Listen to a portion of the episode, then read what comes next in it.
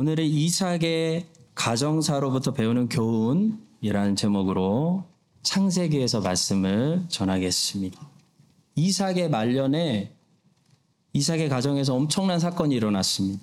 이 사건 때문에 부부관계가 깨지고 자녀들이 서로 원수가 되고 아들 한 명이 집을 나가버리는 어, 믿음의 가정이 한순간에 풍비박산 나는 그런 일이 일어났습니다.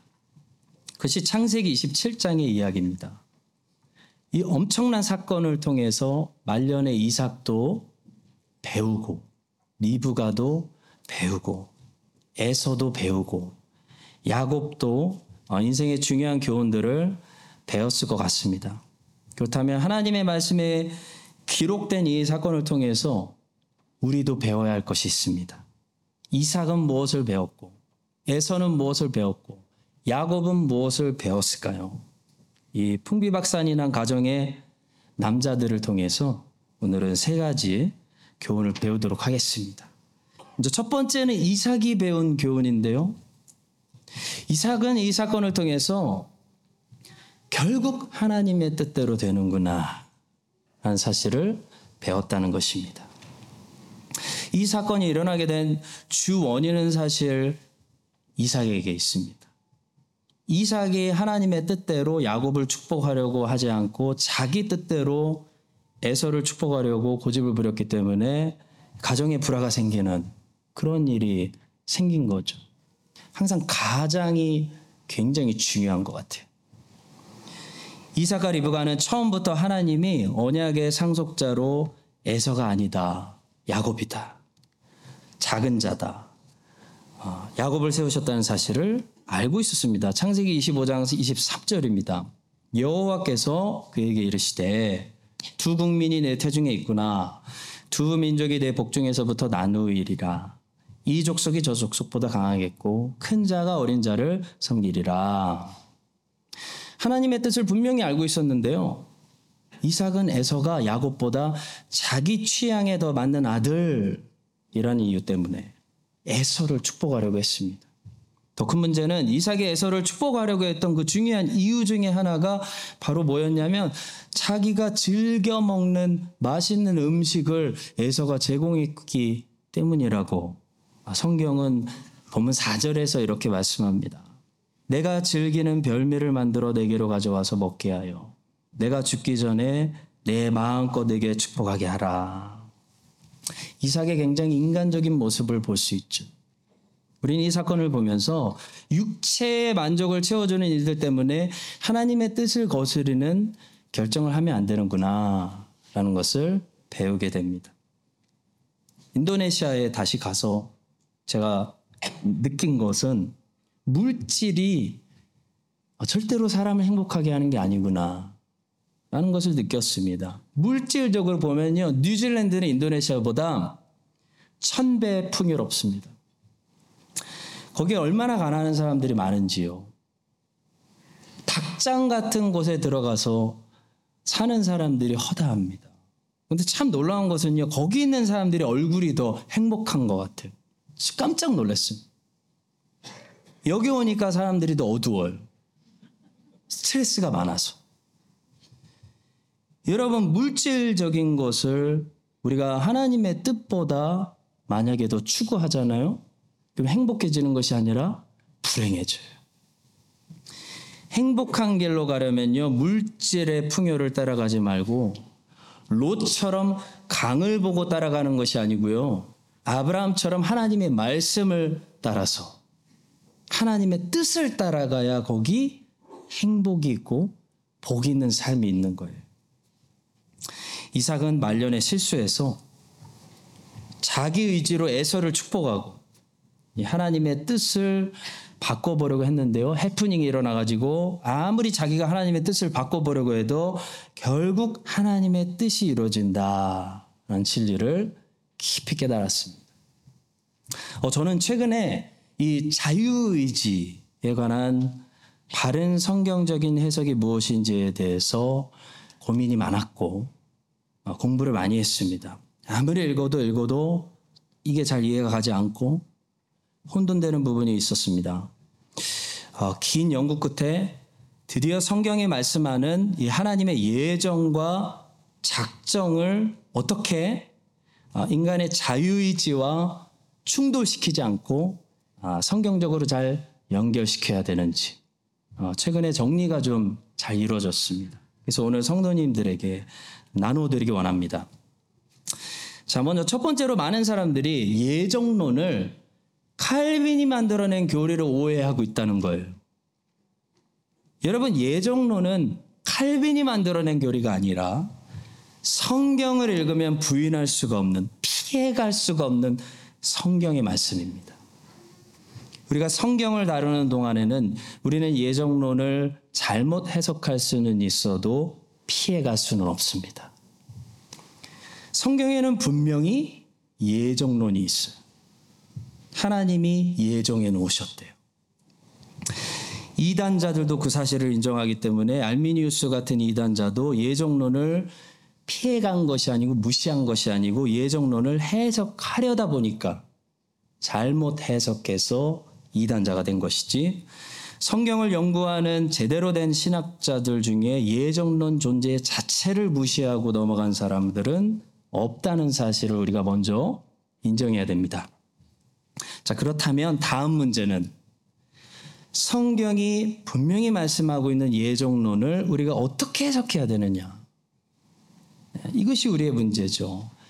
해석에서 정통신학과 이단이 갈리는 겁니다. 해석에서 어거스틴과 펠라기우스가 갈리는 것이고 해석에서 개혁주의와 항의파라고 부르는 이 알미니우스주의자들이 갈리는 것이고 이 예정론을 해석하는 데서 칼빈과 존 웨슬리가 갈리는 거예요.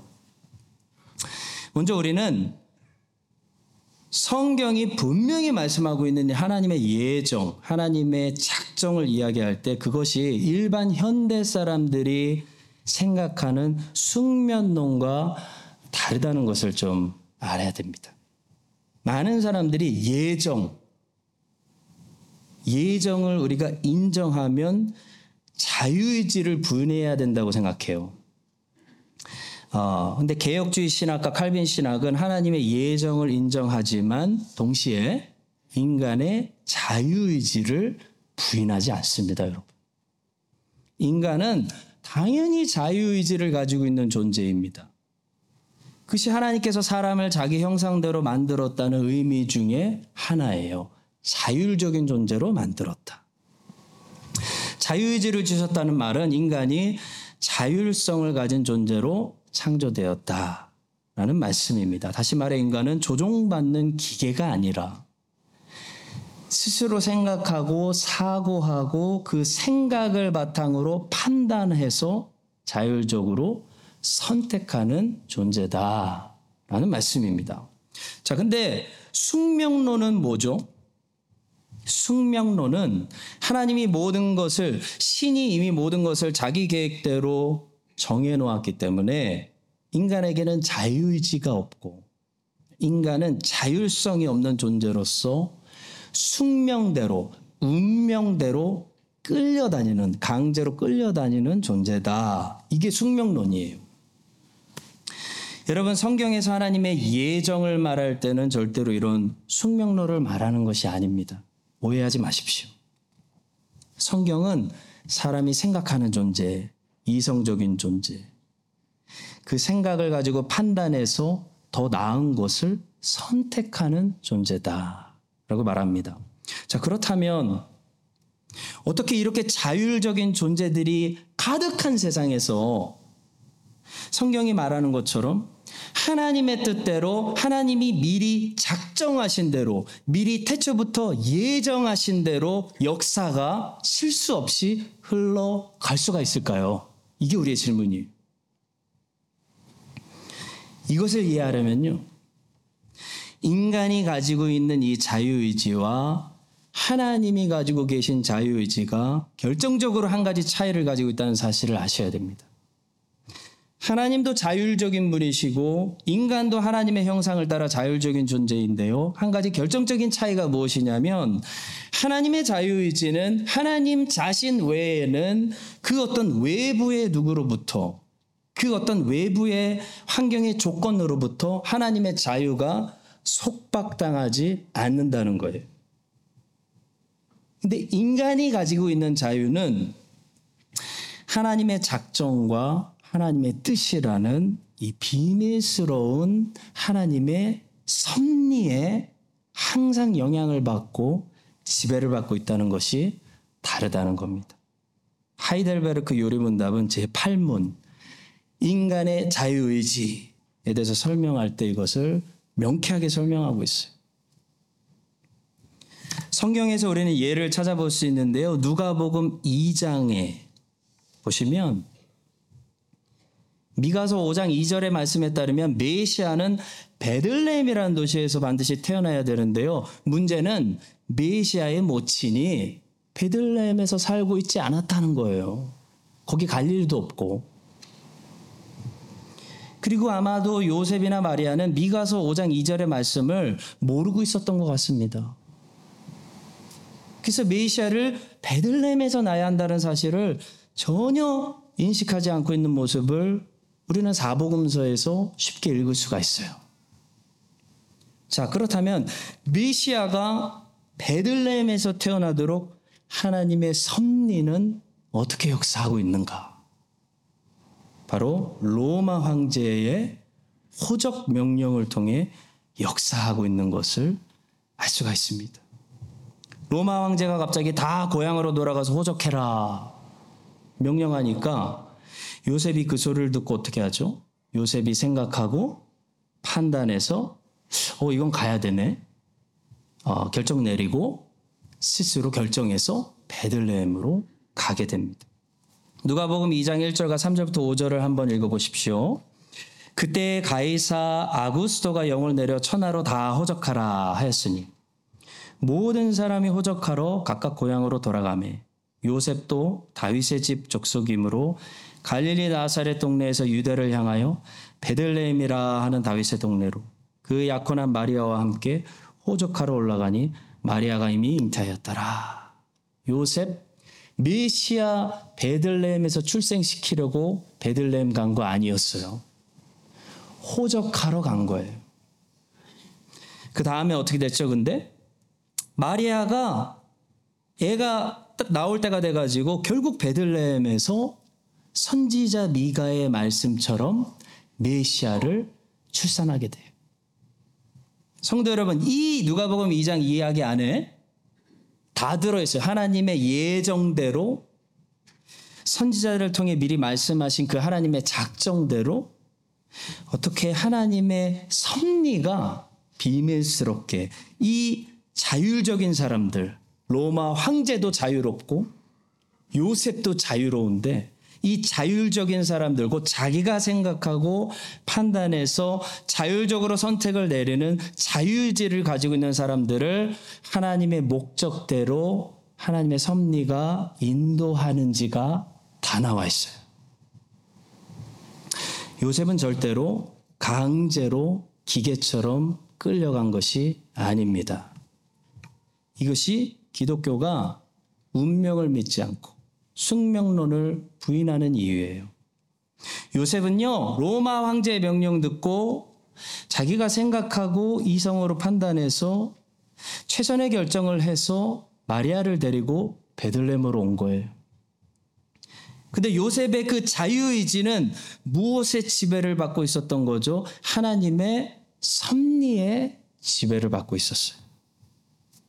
하나님의 섭리가 로마의 황제를 세우시고 그 황제가 호적을 하게 만드시고 요셉이 판단해서 베들레헴으로 올 수밖에 없도록 인도하신 거예요. 성도 여러분, 하나님은 실수 없이 자기가 작정하신 대로 예정하신 대로 사람들을 인도하시고 역사를 이끌어 나가시는데요. 사람들을 전부 기계로 만들어서 강제로 끌고 가시는 것이 아니라요. 성령께서 어떻게 어디에 역사하시냐면 사람들의 생각에 역사하셨어. 사람들이 갑자기 그 생각을 하고 그 마음을 품고 그 생각대로 최선의 선택을 해서 하나님의 작정하신 뜻대로 따라오도록 인도하신다는 겁니다. 그리고 그 일에 하나님은 실패하는 경우가 없다는 거예요. 하나님이 그 일에 실패할 수도 있다라고 생각하는 사람들이 누구냐면 펠라기우스고 알미니우스예요. 그러니까 숙명론은 아예 인간에게 자유의지가 없다라고 말하는 사상에 가깝고 인간이 기계같이 그냥 조종당하고 끌려간다라는 사상이고요.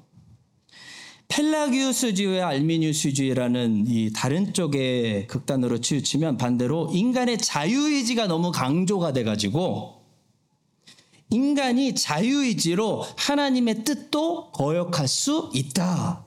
거부할 수 있다. 라고 생각하게 되는 사상이에요.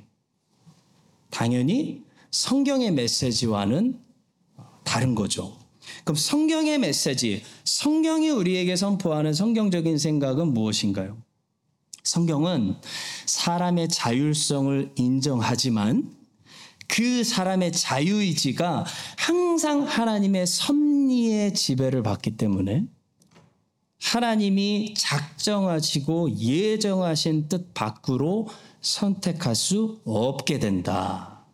라고 말하는 것이 성경의 입장이에요. 그래서 우리는 효과적인 부르심이라는 웨스트민스터 신앙고백서 10장의 교리, 또 칼빈의 5대 교리 중에 네 번째 교리인 불가항적 은혜라는 교리를 믿을 수밖에 없다고 고백하는 겁니다.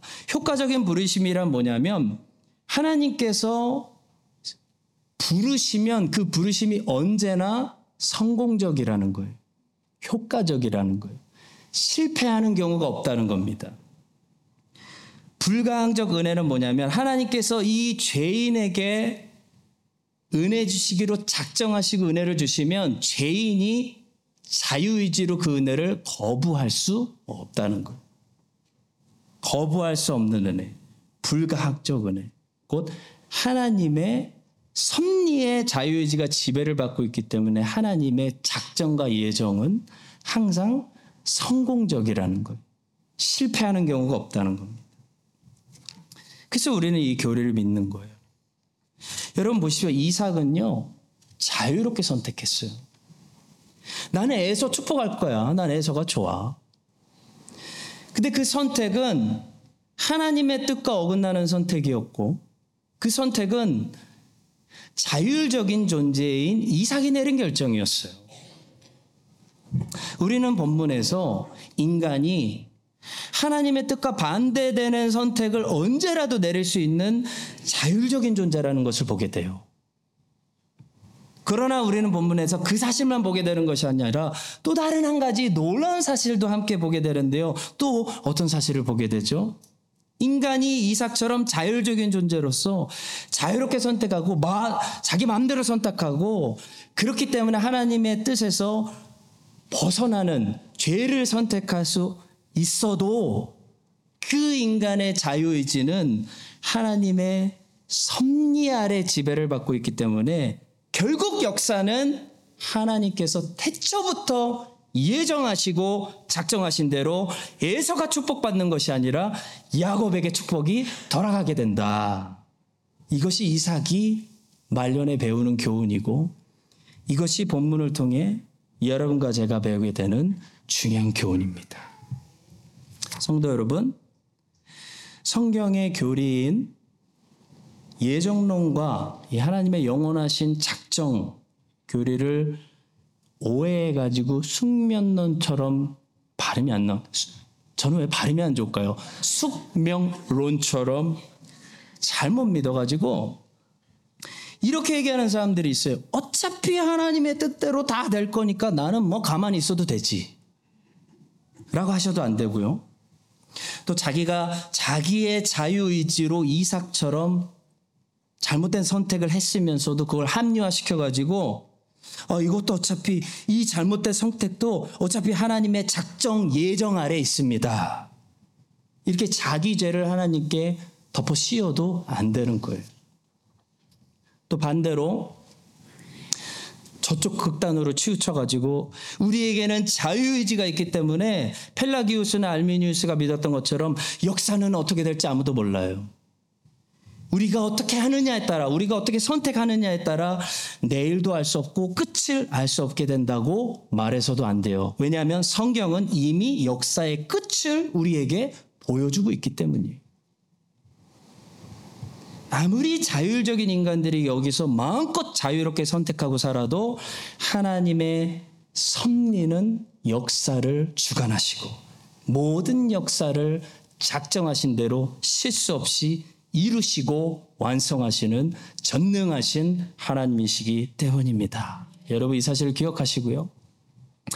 하나님의 예정과 작정의 교리를 가지고 그래서 하나님을 인정하고 하나님을 찬양하시고 또 자율성을 주신 하나님께 감사하면서 이 자유를 가지고 죄의 기회를 삼는 것이 아니라 하나님께 오히려 자발적으로 순종할 수 있는 기회를 삼는 그런 복된 하나님의 자녀들 다 되시기를 예수님의 이름으로 간절히 축복합니다. 자, 두 번째는 에서가 배운 교훈인데요. 진리와 본질에 관해서는 옳고 그름의 구별을 위해 우리가 싸워야 하지만 비본질적인 것에 관해서는 화평을 추구해야 된다라는 교훈입니다. 에서의 잘못은 장자 축복 그 빼앗아 갔다고 야곱하고 싸우고 야곱하고 원수가 되고 그 정도가 아니라 야곱 죽이려고 쟤 내가 죽여버릴 거야. 그 결심한 게 에서가 잘못한 거예요. 에서가 그렇게 했기 때문에 리브가가 그 소리 듣고 깜짝 놀라가지고 야곱 피신시켜서 그때부터 가정이 완전히 찢어지게 된 겁니다. 근데 여러분 얼마나 많은 경우에 우리도 에서처럼 하는지 몰라요. 진리를 위해서 영적 싸움은 안 하면서 진리가 타협되는 것은 그냥 가만히 지켜보고 있으면서 자존심을 지키기 위해서 싸우죠. 비본질적인 문제들 가지고 자존심 때문에 싸울 때가 얼마나 많은지 몰라요. 참 부끄럽습니다. 어떤 판사가 평생을 판결하고 돌아보니까 3분의 2는 옳을 수도 있고 틀릴 수도 있는 그 누구의 입장에서 어떻게 해석하느냐에 따라 이게 결과가 달라질 수도 있는 그런 일들이 대부분이었다고 고백했습니다. 이게 무슨 말일까요, 여러분? 사람의 인생에서 일어나는 대부분의 이 갈등 문제들은요, 진리에 관한 문제가 아니라는 거예요. 사실 비본질에 가까운 문제들 때문에 갈등을 일으킬 때가 훨씬 더 많다라는 사실입니다. 유대인의 탈무드 중에 그런 이야기를 들었습니다. A라는 청년하고 B라는 청년하고 갈등이 일어났어요. A라는 청년이 랍비를 찾아와서 상담을 했는데 이 랍비가 A라는 청년의 이야기를 다 듣고 보니까 너무 이해가 가는 거예요. 그래서 A라는 청년에게 말했습니다. 당신 말이 옳소. 근데 그 후에 B라는 청년이 찾아와서 자기 입장을 다 설명했어요. 그래서 랍비가 B라는 청년의 말을 다 들어보니까 이 말도 맞는 거예요. 그래서 B라는 청년에게 그렇게 말했습니다. 당신 말이 옳소. 그 말을 듣고 있던 랍비의 부인이 이렇게 말했어요. 아니, 당신은 도대체 누구 말이 옳다는 거예요? A 청년의 말이 옳다는 겁니까? B 청년의 말이 옳다는 겁니까? 그랬더니 랍비가 부인에게 그렇게 말했답니다. 당신 말이 옳소. 성도 여러분, 인생에 일어나는 대부분의 갈등들은 옳고 그름의 문제가 아니라는 그런 교훈이 있는 이야기입니다. 옳고 그름의 문제가 아닌데 옳고 그름으로 풀으려고 하면 안 돼요. 그래서 어떤 사람은 그런 책을 쓰기도 했답니다. 책의 제목이 뭐냐면 나도 옳고 당신도 옳다. 뭐 그런 책이 있답니다. 이것이 만약에 진리의 문제라면 옳고 그름으로 접근해야죠. 근데 진리의 문제가 아니라면 어, 나도 옳고 아마 당신도 옳다. 이던지 아, 나도 틀렸고 아, 당신도 틀렸습니다. 둘 중에 하나라는 거죠.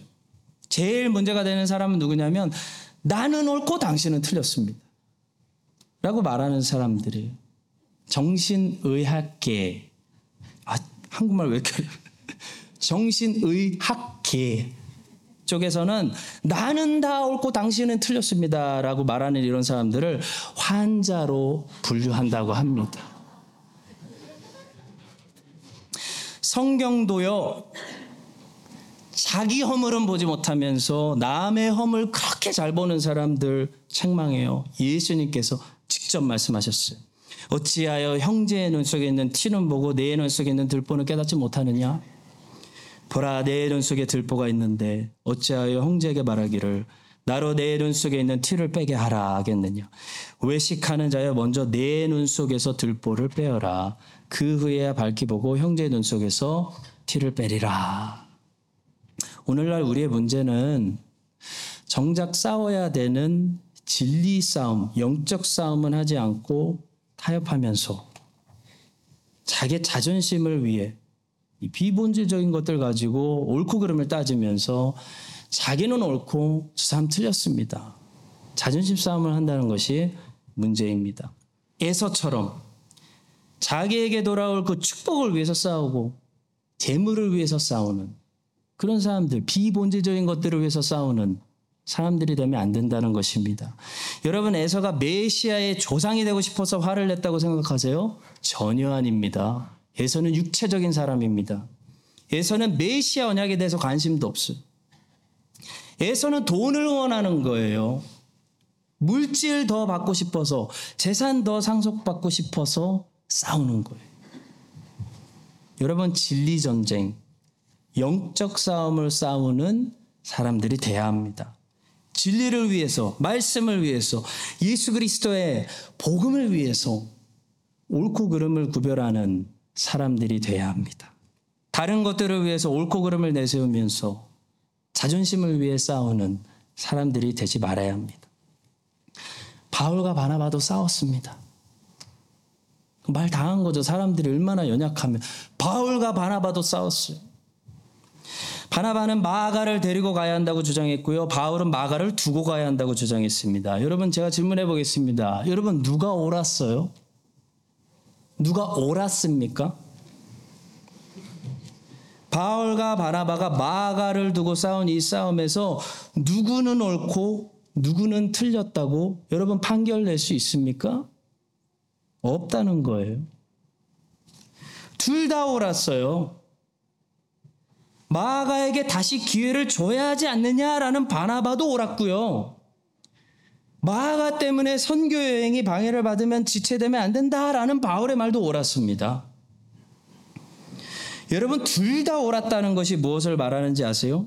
이 문제가 진리에 관한 것이 아니었다라는 걸 말하는 거예요. 진리의 문제라면 하나만 맞을 수밖에 없어요. 바나바가 맞고 바울이 틀리거나 바울이 맞고 바나바가 틀릴 수밖에 없어요. 이것이 진리에 관한 것이라면 언제나 정답은 하나예요. 진리만 맞고 다 틀린 거예요. 그런데 바울도 맞고 바나바도 맞았어요. 그러면 마가를 데리고 가야 되냐 말아야 되냐라는 이 문제는 본질적인 문제가 아니라는 거예요. 다시 말해 데리고 가도 되고요. 안 데리고 가도 돼요. 싸울 필요가 없다는. 양보해야 되는 문제라는 거예요. 화평을 지키는 게 더 중요하다는 거예요. 여러분 둘 다 옳았다는 것은 또 무엇을 말하는지 아십니까? 둘 다 어느 정도는 틀릴 수도 있다라는 것을 말해요. 마가를 둘러싼 바울과 바나바의 논쟁은 둘 다 맞았으면서도 또 둘 다 틀린 거예요. 마가를 데리고 가는 것도 틀릴 수 있고 마가를 두고 가자는 것도 틀릴 수도 있어요. 비본질적인 문제는 여러분 그래서 옳고 그름으로 접근하시면 안 되는 문제예요. 옳고 그름의 문제가 아니라는 거예요. 싸울 일이 아니라는 거예요. 화평을 지키기 위해서 차라리 아브라함처럼 양보하는 것이 더 좋다는 말씀입니다. 여러분 이 사실을 우리가 기억합시다. 그래서 우리 한인 장로교회는요. 복음, 진리, 성경 해석 같은 이런 본질 하나만 옳고 나머지는 다 틀릴 수밖에 없는 그 좁은 길, 예, 그 본질에 관해서는 진리를 지키기 위해서 싸우고 타협하지 않되 그 나머지 대부분의 이 비본질적인 것들에 관해서는 내가 옳은 만큼 저 사람도 오를 수 있어요. 항상 그 생각을 가지고 있어야 돼. 내가 옳은 만큼 저 사람도 오를 수 있고 또 저 사람이 틀렸다면 나도 틀린 거예요. 나도 틀릴 수 있구나. 라는 사실을 우리가 인정해서요. 에서처럼 자기 욕심 위해서 싸우고 다투는 사람이 되는 것이 아니라 차라리 화평을 지켜나가는 그런 사람들이 다 되시기를 주님의 이름으로 간절히 축복합니다. 마지막 세 번째는 야곱이 배운 교훈입니다. 야곱은 이 사건을 통해 무엇을 배웠을까요? 야곱은 하나님을 기다려야 되는구나. 라는 사실을 뼈저리게 배웠습니다. 야곱은 하나님이 택하신 사람이에요. 그 하나님의 주권적인 선택은 안 변해요. 자, 그러나 여러분 우리가 다윗을 살펴보잖아요. 다윗이 하나님의 때에 하나님의 방법대로 이스라엘의 왕이 될 때까지 꾹 참고 하나님을 기다린 것처럼 야곱도 하나님의 때에 하나님의 방법으로 이삭을 계승하는 언약의 족장이 될 때까지 기다려야 했다는 거죠. 근데 야곱의 실수, 기다리지 못하는 이 실수가 우리의 삶 속에 얼마나 자주 반복되는지 모릅니다. 하나님을 기다리지 못하니까 우리는 사람의 방법을 자꾸 쓰게 되고 사람의 방법을 쓰게 되면은 죄를 짓고 다른 사람에게 상처를 주게 됩니다. 야곱은 괜히 어머니 말 듣고 억지로 아버지의 축복을 빼앗으려고 했다가 집에서 쫓겨나서 지독한 외삼촌 만나서 20년 동안 연단을 받는 그런 힘든 길을 걸어가게 됩니다. 성도 여러분, 우리가 하나님을 기다리지 못하고 지금 상황만 보고 원망하고 불평하고 낙심하고 하나님 놔버리고 절망에 빠지는 모든 이유는요, 사실 딱 한 가지 때문인데요. 바로 보지 못하기 때문. 보지 못하기 때문에 지금 절망하는 겁니다. 보지 못하기 때문에 좌절하는 거예요. 만약에 결론을 볼 수 있다면, 이 연단의 끝을 볼 수 있다면, 우리는 지금 아무리 어려워도요, 절망하지 않을 수 있습니다. 더 기다릴 수 있어요. 더 인내할 수 있어요. 마라에 도착한 이스라엘 백성들이 쓴물 마시고 왜 절망했습니까? 왜 무너졌습니까? 왜 불평했습니까? 차라리 애굽으로 돌아가자. 그 바로 뒤에 있는 엘림을 보지 못하기 때문에 안 보이는 거예요. 마라만 보이는 거예요. 엘림을 볼 수 있는 눈이 있다면 하나님을 우리를 출애굽시키시고 적과 꿀이 흐르는 가나안 땅으로 인도하신 하나님을 여전히 신뢰할 수 있는 그 믿음 때문에 좋은 것 소망을 볼 수 있는 그 눈이 있다면요 마라에서 절망하지 않습니다. 마라에서 인내할 수 있어요. 이 또한 지나가리 하나님이 좋은 날들 주실 거야. 근데 마라에서 절망하는 이유는 엘림을 못 보기 때문이에요. 그래서 에베소서에 보시면 바울은 에베소에 있는 성도들을 위해서 어떻게 기도하냐면 에베소 성도들의 눈이 밝아졌어. 눈이 밝아졌어. 그들이 세 가지를 볼 수 있게 해달라고 기도하는데요.